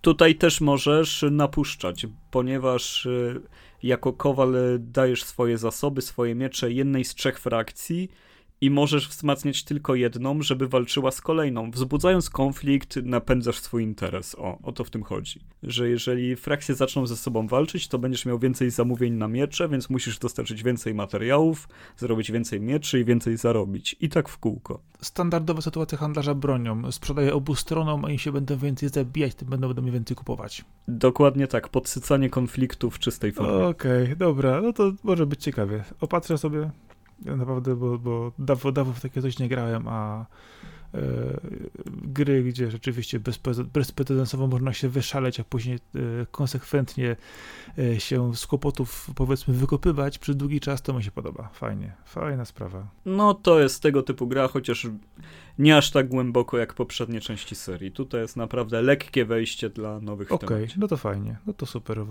z tej kwestii to jesteśmy tak chyba zgodni, że lubimy, lubimy, lubimy takie tytuły. No więc Sakura, mój drogi, co ostatnio oglądałeś? Yy, wiesz co, oglądałem dużo rzeczy, tak patrząc obiektywnie. Ale jedną, jedną. rzecz, jakbyś mi e, opowiedział. Yy, ale to mam bardzo po czymś pojechać, tak tylko trochę. Yy, wiesz co, nie wiem, która droga jest lepsza, ale weź, weźmy tą krótszą. Dobra, serial October Faction. serial która notabene jest e, produkcją Netflixową, ekranizacją serii kilku takich wydań komiksów, opowiadających e, pokrótce mówiąc o, o organizacji nazywając, nazywanej Inicjatywa Presidio, która walczy z różnymi ponadnaturalnymi stworzeniami w naszym świecie, przywracając porządek, gdzie oczywiście ludzie są na wierzchu, wszyscy inni e, są e, na dole, należy ich usunąć, uprzątnąć e, i chronić generalnie ludzkość. I całość tej historii opiewa się głównie na pewnej rodzinie, mąż, żona i dwójka dzieci, którzy powracają na swoje, do swojego rodzinnego miasta, gdzie oczywiście za nimi ciągną się problemy, I to jest taki początkowy zarys fabuły. Dodatkowo dostajemy oczywiście wielki spisek, i kwestie dotyczące tego, komu można ufać, komu można nie ufać, ale właśnie trudno powiedzieć, gdzie bardziej położona jest ciężar tej historii, bo z jednej strony mamy fajnie zarysowaną, powiedzmy, z dużym potencjałem tajną organizację, która oczywiście chroni wszystkich, żeby nie wiedzieli o tych potworach. Mamy całkiem fajną historię związaną tam bezpośrednio z czarnoksiężnikami, jedną z jednym gatunków przeciwników, których tam mamy do czynienia, a z drugiej strony mamy y, bardzo źle napisany, bardzo źle pokazany teen drama nastolatków, gdzie oczywiście musimy mieć przedstawienie. To jak w Life is Strange. Y, nie, Life is Strange jest naprawdę dobrze napisane, natomiast tutaj masz wszystkie bardzo modne tematy aktualnie, wiesz, wypisane, czyli nękanie w szkole, oczywiście syn głównego bohatera musi być homoseksualny, będziemy bardzo mocno ten wątek podkreślać, bo teraz wszyscy tak robią, e, bez żadnej e, aluzji do tolerancji czy nietolerancji, po prostu będziemy tak robić, bo w tej chwili wszystkie produkcje Netflixowe e, muszą to pokazywać. I to już po prostu momentami staje się męczące. Nie chodzi o to, że czy tacy ludzie są, czy ich nie ma, bo oczywiście są, są wśród nas, nie ma z tym najmniejszego problemu, tylko że nie, no jasne, ja Tylko, że rozumiem, po prostu jest tego, już, jest tego już. Było w Life is Strange. Yy, nie, tego po prostu jest momentami trochę, trochę, trochę za dużo i po prostu zastanawiam się dlaczego. E, ale wracając do głównego e, wątku te, tej historii, to z jednej strony mamy całkiem fajne akcje dotyczące tego, całego wielkiego spisku w historii, które łączy się w przyszłości z rodzinami. Całkiem fajnych parę akcji, które tam wypada, jeżeli chodzi o, o jakieś takie powiedzmy rzeczy dotyczące bezpośredniej już e, konfrontacji między bohaterami, e, a z drugiej strony właśnie mamy taki niewyważony wątek, który gdzieś tam po prostu się strasznie rozmywa. No i ostatnie dwie części, które nie wiem kto pisał scenariusz pod to, w jaki sposób to kleił, ale chyba po prostu zorientował się, że zabrakło mu czasu i chyba miejsca na dysku, gdzie nagrywał te wszystkie sceny i stwierdził, wiesz co, to ja to szybko potnę, zrobię ciach, pach, trach i o, i koniec, nie? I tak się zastanawiasz, okej, okay, ale tak żeście poucinali te wątki tak w połowie, tu nic nie powiedzieliście, tam to w ogóle zostawiliście i e, to jest taki serial właśnie, który ogląda się do połowy dobrze, a im dalej, tym gorzej. I ja oglądałem go niestety do końca z, raczej z takim E, pełnym zażenowania ciekawością, co mi jeszcze zaserwują, ale no kurczę, zmarnowali fajny potencjał. E, komiks, który był całkiem, całkiem niezły. I to to właśnie zawędrowało w dziwną stronę. E, oczywiście jest, zakończenie jest takie, że ciąg dalszy oczywiście będzie, bo to nic innego nie, nie może być, ale ja osobiście wolałbym, żeby tego ciągu dalszego nie było. E, i żeby albo skupili się na kręceniu teen dramy, albo na e, kręceniu jakichś, nie wiem, slasherów z potworami, bo połączenie tego im po prostu nie wyszło. No, wiesz co, no to jest takie, taka próba połączenia chyba tematów, które są teraz bardzo modne i tak mocno chce się wybić, aż się staje nijakim. To, to jest chyba tego typu przypadek. Właśnie ten serial na to cierpi, bo yy, i wątki miłosne źle pokazuje, i wątki yy, jakieś emocjonalne się pokazuje, i walkę z potworami pokazuje, no akurat tu czasami pokazuje dobrze, ale no gdzieś zachwane to wszystko jest między sobą i trudno powiedzieć do kogo to jest, bo z jednej strony nie jest to w żaden sposób serial rodzinny, nie oglądasz tego całą rodziną, pomimo tego, że on chciałby dotrzeć do wszystkich odbiorców, yy, bo z jednej strony jest, jest za brutalny dla młodszych odbiorców, dla starszych znowu jest momentami po prostu zbyt naiwny i tak zastanawiasz się, kurczę, no można by z tego coś zrobić, ale wytnijcie połowę, albo zróbcie tylko dwa seriale zupełnie osobne, no bo kurczę, no potencjał był fajny, pomysł ok, ale im dalej, tym gorzej, naprawdę, no zawiodłem się, zawiodłem się. Czyli cały czas jak ktoś chce e, obejrzeć połączenie teen dramy z walką z potworami i czymś ambitnym, to pozostaje Neon Genesis Evangelion i tego się trzymajmy. No to żeś pojechał teraz hardkorowo. To rzeczywiście walka z potworami, ale to wiesz co, w Ewangelionie to raczej kto inny jest potworem, z kim inny się walczy. No dobra, zupełnie... zupełnie... No ale Ewangelion jest serialem na zasadzie potwór tygodnia prze, przez dłuższy czas niż krótszy. No tak, ale jak się dowiadujesz, że co w tym chodzi, mówisz, o już wiem, po czym się rozwalają system już nic nie wiesz. No, no właśnie o to chodzi w Teen Dramie często też. Yy, dlatego akurat w Live is Strange dobrze to wyjaśnili. Okej, okay, dobra, nie, niech i tak będzie, ale Ewangelion zawsze polecamy. Tutaj, nie, żeby nie było wątpliwości, nasze oficjalne stanowisko podcastu Lawokado to oglądajcie Ewangeliona, prawda? Yy, zgadzam się jak najbardziej, do tego dorzućcie sobie na przykład jeszcze Durarare, która jest też bardzo fajną, fajną serią. Nie ryje tak psychy, ale świetnie jest napisana. No tak, ale jeżeli chodzi o oglądane ostatnio rzeczy, to ja mam film, który mogę tobie polecić z czystym sumieniem. E, jest to film o tytule Whiplash, e, film z 2014 roku, więc myślę, że znany ogólnie na naszym słuchaczom. Ja po prostu tak z powolnieniem nadrabiam często, często tego typu rzeczy.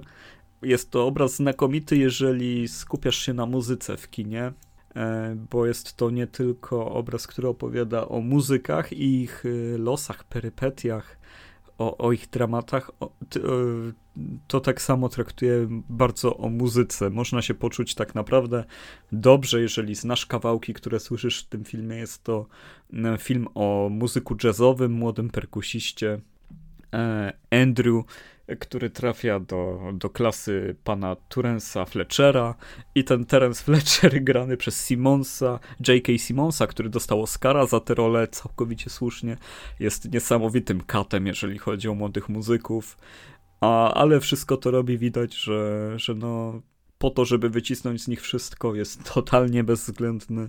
E, aktorstwo jest genialne, no ale tutaj na, na, na pierwszy plan się wysuwa przede wszystkim muzyka, jest ważniejsza od dramatu, jest ważniejsza od wydarzeń, mimo iż to wszystko ma swoją rolę, e, to tak naprawdę dobrze się bawisz, nie tylko kiedy widzisz aktorów, ale kiedy po prostu wjeżdżają e, sekcje na, długie na parę minut, w których po prostu oni sobie grają jazz, ale to nie jest taki jazz łatwy do zagrania, tylko ten najwyższej półki. Whiplash to jest zresztą e, słynny kawałek Dona Elisa, słynny też głównie dzięki temu filmowi, ale jeżeli ktokolwiek kiedykolwiek się zagłębiał w tę muzykę, no to myślę, że e, będzie rozpoznawał tę melodię od razu. E, dla mnie to był mega powrót do czasów, kiedy właśnie poznawałem jazz. To tutaj chodzi o Seatbelts, e, zespół, który towarzyszył Cowboy Bebop. O, tak. E, bo, bo oczywiście, bo wejście w tę muzykę, no to muszę się przyznać, miałem wtedy, kiedy Cowboy Bebop zacząłem oglądać, się dowiedziałem, co to jest ten bebop, że, że Charlie Parker grał bebop. Stąd już był krok, żeby sobie odpalić, nie wiem, Herbie Hancocka, Miles Davis, dojście do, do, nie wiem, do polskich twórców. Krzysztof Komeda przecież jest genialnym kompozytorem i wykonawcą. E, myślę, myślę, że jeżeli ktoś jest w stanie tak e, bardziej melodramatycznie podejść do muzyki i szczerze się przy niej powzruszać, to, to same dźwięki mu wystarczą. Tutaj też głównie chodzi o piosenki pozbawione wokalu, piosenki, utwory wtedy. E, nauczyć się słuchać muzyki instrumentalnej to też jest spore wyzwanie dla wielu osób e, i myślę, że, że warto odkryć to w sobie. E, no, no i właśnie no, można sobie też zrobić tą wycieczkę od Cowboy Bebop, to, myślę, że wiele osób miało podobnie, że Yoko Kano poznali dzięki Cowboy Bebop i Seatbelts. No, ale myślę, że... No chyba też, też miałeś podobnie. Yoko Kano też Ghost in the Shell serial tam też sporo wyjściowych wyszło. Tak, tak, tak. Ale jasne. później patrząc po prostu na Yoko Kano w ogóle to jest, to jest taka potęga, ona potrafi pisać, tworzyć taką niesamowitą muzykę w tak e, odmiennych stylach, gdzie za każdym razem po prostu to wychodzi. Jest niesamowite, że po prostu ktoś rzeczywiście szuka e, kogoś, kto pisze muzykę w każdym stylu, dobrze, i potrafi jeszcze tego grać na emocjach, bo tam jest to bardzo mocno to robione, to Yoko Kano po prostu wymiata. To jest, to jest świetne. Też w ogóle pisała muzykę też do wielu na przykład filmów dokumentalnych, co też wa warto zaznaczyć, e, sporo tego było. I to jest nie tylko muzyka właśnie taka typowo e, ilustracyjna, ale często właśnie taka bardziej idąca w tło, momentami taki lekki ambient, ale kurczę, fajnie to brzmi. E, więc no jeżeli jesteś e, fanem takich melodii, no to Whiplash e, totalnie tobą e, pozamiata, bo rola J.K. Simonsa jest naprawdę oscarowa. Jest...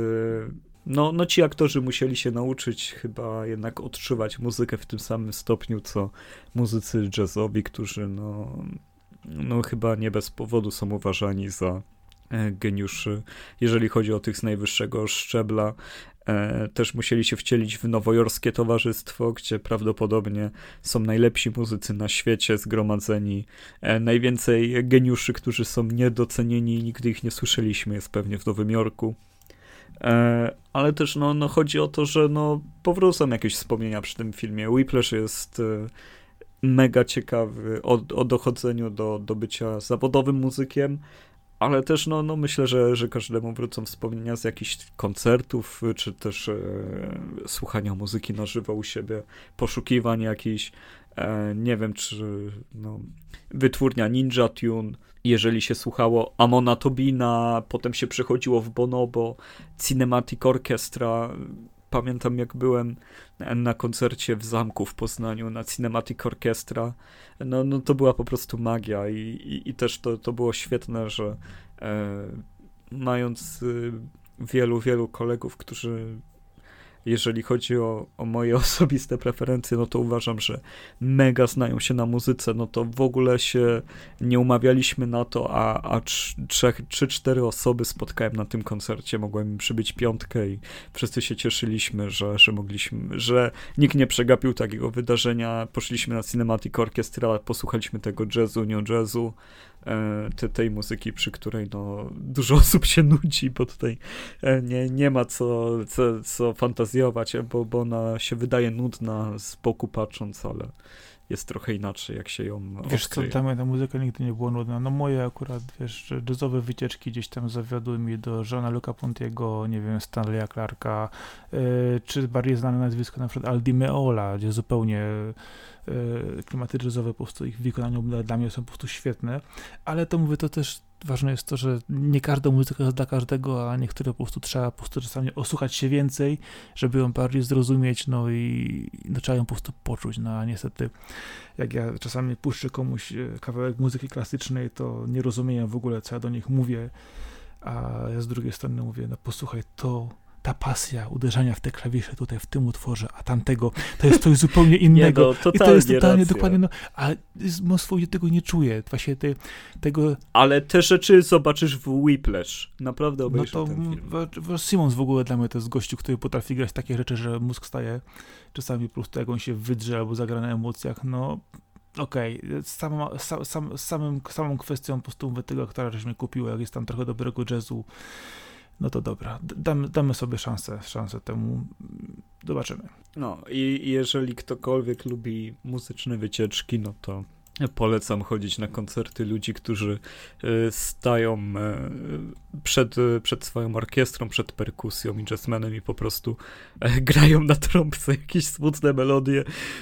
Ja lubię tego typu rzeczy, że, że sobie stoję z boku i tego słucham i, i staram się to zrozumieć. Myślę, że to jest bardzo fajna sprawa.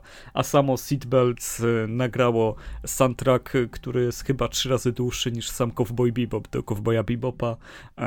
Od tego w ogóle bym bym zaczął słuchanie Ale tego typu muzyki. Ale nagrali jeszcze parę innych właśnie, jeżeli chodzi o anime, ścieżek dźwiękowych, to pamiętam, nie, nie powiem ci co, ale obiło mi się to nie jedno, nie jedno mi się tutaj o, o Tak, ten... tak, oczywiście, ale ten do Bebopa jest imponujący. No, jeż, jeżeli chodzi o Cowboy Bebop, od strony muzycznej wyjątkowe anime, od strony reżyserskiej wyjątkowe anime, fabuły wyjątkowe anime, od każdej strony jest wyjątkowe ale też no, trzeba, trzeba tutaj oddać uczciwość e, temu, że osobny zespół całkowicie opracował ścieżkę dźwiękową, e, która trwa dużo, dużo dłużej niż, niż obejrzenie samego filmu, czy też anime serii. Myślę, że ty trzeba powiedzieć jedno, nie sięgajcie po Cowboy Bebop Blue, dopóki nie zrozumiecie chociaż trochę jazzu, naprawdę. E, no, z tym zrozumieniem ja, ja nie umiem tego rozpoznać. Dla mnie to są ale bardzo... to się czuje, ale to się czuje.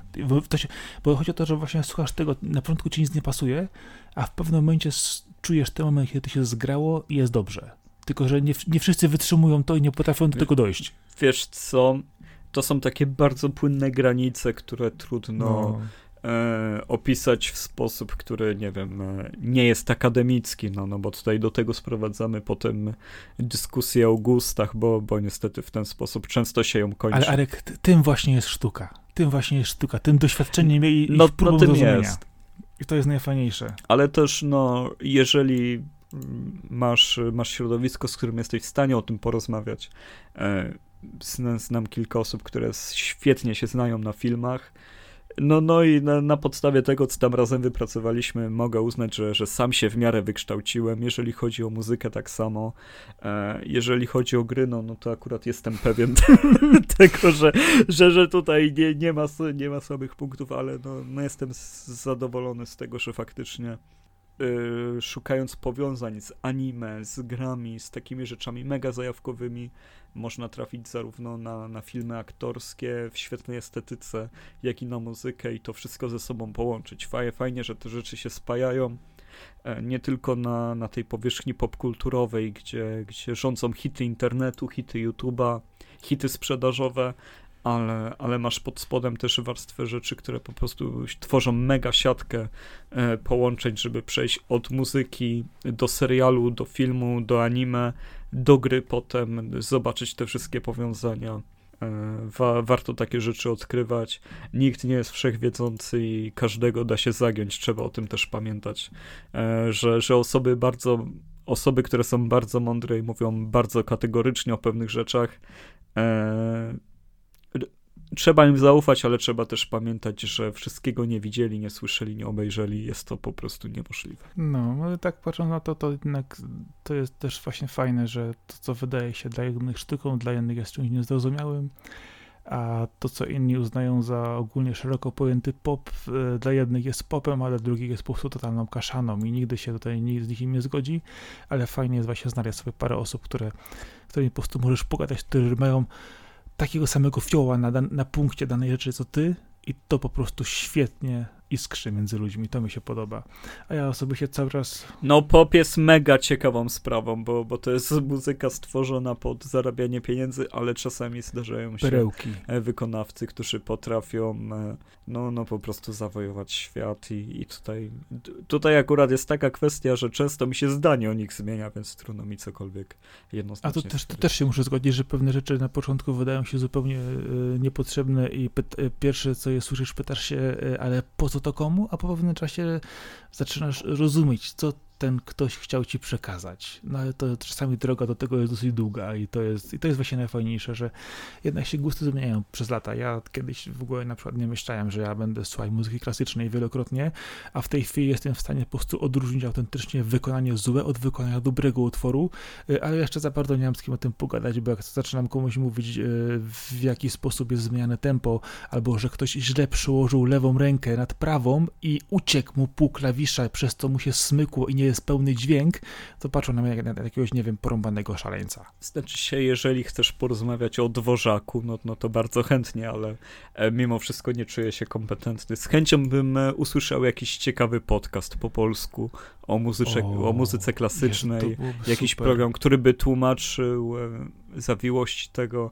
Szkoda, że osoby z tego środowiska się tak bardzo odcinają od nowych mediów i, i nie pokazują się, bo nie wiem, ja z przyjemnością potrafię sobie odpalić no może nie operę, bo, bo to jest za gruby odlot.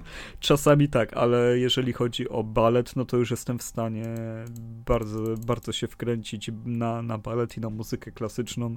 I fajnie, gdyby ktoś mi to w końcu wytłumaczył jakoś bardziej logicznie i poukładał, bo na własną rękę, zanim to zrobię, to minie 10 Ale obawiam się, że osoby zbyt mocno zafiksowane w tej dziedzinie zbyt mocno by ci to wyjaśniły i ja czasami czytając na przykład recenzję utworów, yy, odpadam autentycznie y, meta, meta treści zaszyte w środku są tak potężne, że ja autentycznie z moją znajomością tematu wymiękam. No bywa i tak. Ale co?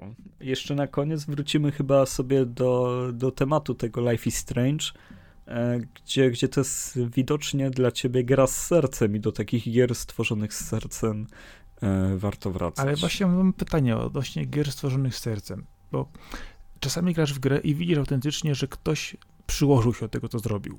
Że włożył w to nie tylko rzemieślniczą pracę, ale przekazał jakąś taką część siebie. Że widzisz, że to, co do, doświadczasz, jest jakąś taką autentycznie sztuką, kawałkiem sztuki. Ale z drugiej strony mam problem z tymi grami z sercem, bo jednak większość gier z sercem wydająca się na początku bardzo pozytywną, czy wciągającą cię w fajną historię, e, kończy się tym, że na końcu po prostu strasznie ryje ci beret, albo cię zabija głównego bohatera, albo emocjonalnie, celowo po prostu robi ci papkę z mózgu. I to właśnie z tym mam problem, bo tak naprawdę pozytywny gier, które od początku do końca po prostu są z tobą, dobrze cię bawią, ale nie chodzi tylko o bierną, głupią strzelankę, czy na przykład jakąś grę, gdzie sobie skarżysz kolorkami, tylko taką, która opowiada ci pozytywną historię od początku do końca, yy, nie robiąc yy, po drodze po prostu jakiejś totalnej dewastacji bohaterów czy historii, to jest na przykład niewiele. No, możemy spojrzeć na przykład na Stardew Valley, możemy sobie spojrzeć na przykład na e, serię Yokai Watch, bardzo pozytywnych, fajnych gierek, które nie są głupie, które opowiadają fajną historię, ale z drugiej strony jak patrzysz na, na tego typu gry, to dostajesz potem e, w twarz na przykład rzeczami e, typu Last of Us, e, czy na przykład e, innymi hardkorowymi e, tytułami, jak na przykład The Last of Us jest Dead. totalnie zrobione z sercem. Dokładnie, ale zwróć uwagę, że ono na końcu dewastuje, tak? A ja chcę, właśnie szukam gier, które kończą się pozytywnie. Za Strange też właśnie miałem taki problem, że ona cały czas dużo, dużo serca w to wkładała, w, w, całą tą historię, a na końcu po prostu cię rozwala. A ja nie chcę właśnie, szukam gier... Chcesz pozytywnego zakończenia tak, po, po trudach, po trudach, które są autentyczne, jaka gra się, jaka Bo gra się często dobrze. gry jednak kończą się dramatem, zawieszeniem akcji, czy też jakimś tam super finałem, który jest naciągany. Myślę, że wiem o co ci chodzi, no. ale jeszcze bym wrócił do tego, że wydaje mi się, że z sercem robione są wszystkie gry, nawet te produkcyjniaki. Myślę, że każdy deweloper, który zaczyna swoją pracę, idzie do Activision czy Electronic Arts, on to robi z serca, on to musi robić z serca, on to chce, tylko producent po prostu ostro pilnuje tego, żeby było od linijki tak, jak jest zaplanowane i, i takie są cięcia i kwestie są potem wypalenia, czy też znalezienia się w roli zawodowej, że okej, okay, jestem programistą, robię gry, mm. e, mojej wizji artystycznej nie pokazują, no ale no, nie muszą. E, kiedyś może zrobię indyka. Ja ci wrócę jako The Life is Strange, gdzie w, przy pierwszej części e, był wielki nacisk, żeby zamienić bohaterów, bohaterki na bohaterów, czy bohaterkę na bohatera i się nie ujęli a gra i tak się ukazała. No to jest akurat y, dosyć często spotykane, jeżeli chodzi o gry, które mają e, kobiece postaci wiodące. Myślę, że e, zdecydowana większość w pewnym momencie spotkała się z naciskiem od wydawcy, żeby może jednak zmienić typiarę na typa, y, że, że tak no. tak powiem kolokwialnie. No, no niestety ta, takie są realia, że tutaj trzeba wsadzić e, e, na okładkę jakiegoś faceta, który stoi bokiem, najlepiej trzyma pistolet. No, no, no takie są naciski. Dobrze, że, że nie wszyscy się pod tym uginają. Nawet pomimo sukcesu Tomb Raidera 100 lat temu, e, cały czas jest to temat do rozmowy i problem. No właśnie, ale za żarków, jednak większość, całe, cała większość tych gier na końcu po prostu robi dramat różnego typu ja jestem zawiedziony często tymi tytułami, pomimo tego, że nawet jeżeli ten moment tego powiedzmy katarzis, oczyszczenia tej historii, przełamania pewnego e, fabularnego jest nawet dobry i związany, w, czuje się go powiedzmy odpowiednio w tej historii, to znasz jakieś gry, które przez takie trudy różnego typu kończą się dobrze? Bo w przypadku, film, w przypadku filmów mamy sporo, ale właśnie... Wiesz co, no nie ma problemu. Mogę ci powiedzieć dwie serie od razu to jest na pewno Ace Attorney. Jeżeli chodzi o przygody Phoenixa Wrighta i jego ferajny, zawsze ma ciepłe zakończenie, wesołe, dobre, takie pokrzepiające. Po tylu trudach, jakie razem przeszli, są. E, no, jest zawsze jakieś e, rodzinne spotkanie, wspólny posiłek, podkreślenie wszystkiego, żarty, wszyscy się zbierają. Ace Attorney jest mega ciepłą serią. Jeżeli chodzi o serce, to ono ci podaje na dłoni Zawsze warto do tego wrócić. Mega komfortowe jedzonko to jest. E, podobnie się dzieje z serią Yakuza. E, praktycznie każda Yakuza się, znaczy się w Yakuzie każdy quest się kończy tym, że Kiryu e, poucza ludzi, jak mają żyć, żeby być dobrymi ludźmi. I on ma zawsze rację i, i pokazuje wielką mądrość i niesamowitą czystość serca. I Jakuzy całe się tak samo kończą, pokazując to podobne pojednanie wszystkich postaci, e, ułożenie wszystkiego na nowo, patrzenia pozytywnie w przyszłość. E, myślę, że w tę serię można bez, bez wahania inwestować, jeżeli chce się e, bardzo dobrych zakończeń w grach. Nie, nie tylko złożonych z tego, że się odkrywa skarb, czy, czy też e, wygrywa planszę, czy też pokonuje głównego złego. Okej, ale wiesz co, to, to patrząc z tej strony, to, to mamy też tytuły na przykład typu To The Moon, czy Violent Hearts, które notabene przez, e, nie są typowymi dewastującymi odbiorcy tytułami, a gdzie jednak przez pewien opowiadanie historii dostajesz coś oczyszczającego, co ci nie niszczy. Daje ci pozytywny akcent, mimo tego, że jest to częściowo smutne, tak? To nie jest to tak totalnie niszczące. I tu właśnie jest, jest, jest ciekawe, że e, tego typu historie też się pojawiają, ale to są znowu pojedyncze przypadki, które można sobie po prostu wyliczać, wiesz, na e, palcach jednej ręki i cały czas się po prostu. Ale to jest też kwestia medium, jeżeli chodzi o uchwycenie melancholii, no to w grach wideo jest to bardzo, bardzo trudne. Jest oczywiście parę tytułów, które potrafią, a jest też dużo, które grają na melancholii w sposób taki, że nawiązują do rzeczy, które znasz i które ci się dobrze kojarzą, ale tak ogólnie no, no jest to bardziej temat do, do uchwycenia przez filmy i, i przez książki, mi się wydaje. Bo jednak gry to jest jakaś tam interakcja, akcja, e, robisz działanie, musisz mieć odpowiedź. E, trudno to uchwycić. Są oczywiście tytuły, które to robią. Jest Ico na przykład, Icon. To, to jest wybitny przykład tego, jak, e, jak zrobić świetną podróż, która która zmusza do myślenia, tak samo jak Shadow of the Colossus, czy, czy też Last Guard. Walisz z grubej rury po, po, po, po tytułach, które wiesz, no Shadow of the Colossus, dajmy, to jest jedna w ogóle z najlepszych gier ever, jaką grałem, ale wiesz co, patrząc na zakończenia gier, y, to na, zwykle mamy utartą ścieżkę fabularną która jest obecna w grze, do której podążamy, żeby uzyskać pod, określony, po, pożądany przez e, twórcę efekt. Ale pamiętasz Maxa Payne'a dwójkę? No tak. Takie zupełnie, zupełnie z, z, innej, z, innej, z innej beczki. Na jakim grałeś poziomie trudności? Były trzy. Na Easy, normally hard w skrócie. Na, na środkowym, no na środkowym zawsze. No właśnie. I, i to, to podać ci ciekawy przypadek. W pierwszym i drugim zakończeniu pewna osoba ginie. Shut up, koniec, robimy, e, dewastujemy Maxa Payna emocjonalnie i robimy mu jeszcze większą, yy, jeszcze bardziej psychę niż miał wcześniej zepsutą. Natomiast yy, najwyższy poziom trudności nagradza cię innym zakończeniem, które jest pozytywne. Czujesz to? Nie wiem, czy grałeś, bo ja byłem po prostu zniszczony. Mówię, a przejdę sobie jeszcze raz grę na wyższym poziomie trudności i autentycznie dostałem na końcu taką nagrodę, że byłem zdziwiony. Mówię, o kurczę blade, ta gra skończyła się inaczej. To jest rozwiązanie, którego nienawidzę w grach. Różne zakończenia, kiedy, kiedy one zależą od poziomu trudności. Naprawdę tego nie lubię. Okej, okay, dobra, Arek. To zróbmy tak. To sobie odpal czas Maxa Payne na dwójkę, The Fall of Max Payne yy, i zobacz, yy, jak do ciebie dotrze zakończenie, które jest yy, po ukazaniu się trzeciej części niekanoniczne. O, jeszcze nie, niekanoniczne zakończenia to jest jeszcze gorsze. E, kiedy gra ma kolejną część i ona bierze pod uwagę tylko jedno zakończenie, mimo iż miałeś kilka do wyboru. Bardzo nie lubię tego, tego zabiegu. Oczywiście Maxa Payne'a 2 w żadnym e, stopniu tutaj nie szkaluje, bo, bo cała trylogia Max Payne jest według mnie świetna. Łącznie z tą trójką, no bo lotnisko i fawele mam e, serio mocno w sercu. Cały czas do nich wracam pamięcią. E, ale no, no serio, no, robienie zakończenia, a potem sequela, który wybiera e, tylko jedno z wielu zakończeń, które miałeś w poprzedniej części, to jest słaby, słaby Ale co gorsze, wybiera te gorsze zakończenie. I to jest, to jest w ogóle straszne słabe. Ale no, kurczę, no gry, gry jednak mają to do siebie, że pomijając e, całą serię Silent Hill, gdzie zakończenie gry jest tyle, że mózg staje i nie wiadomo, które ugryźć, to akurat one na szczęście są oderwane od siebie i tu można sobie po prostu poszaleć z ilością zakończeń. Natomiast te serie, które trzymają powiedzmy jedną linię fabularną przez całość, oferowanie dodatkowych zakończeń, no kurczę, jest no tak samo jak mówisz, no nieuczciwe często wobec gracza, który miał inną wizję zakończenia, inną wizję gry, to w takim razie po co ci twórcy to tam wsadzili?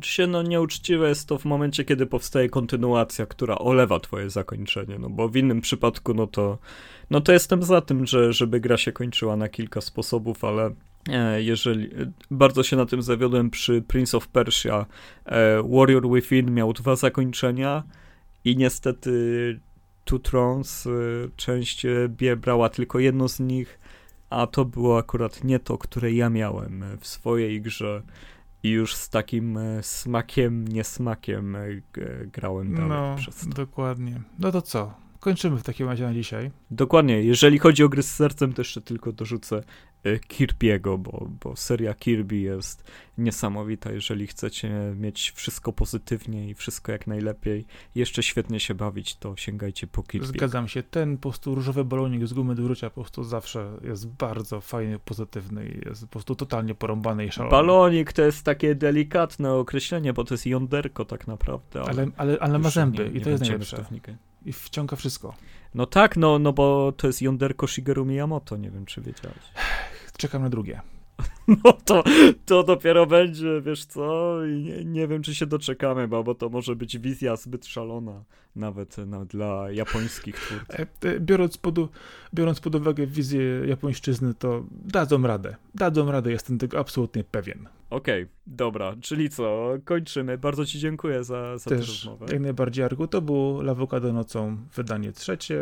Spotkacie nas przede wszystkim na lawokado.pl, gdzie w sekcji podcast podpiamy kolejne wydania naszych e, wynaturzeń, wypowiedzi, e, humorów, e, bądź też braku humoru. E, I tam podpiamy te wszystkie miejsca, gdzie nas znajdziecie, iTunes, RSS, Spotify i wszystko jeszcze, gdzie tam się pojawiamy. Dziękuję Ci bardzo, Arko, za dzisiejsze nagranie. Był ze mną Marcin Tomkowiak. Arkadiusz Ogończyk, Kaskad i w takim razie do usłyszenia, do zobaczenia. Hej! Było to naprawdę świetnie zgrane. Dzięki, cześć, na razie, hej.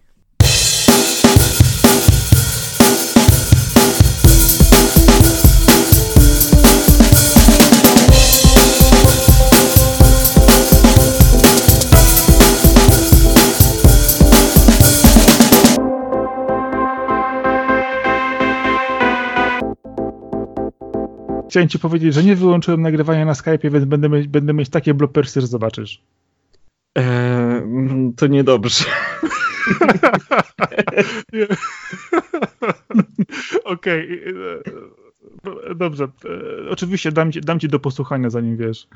Nie, no na luzie nie, nie będę odsłuchiwał i robił e, cenzury. Jak złożysz, tak będzie.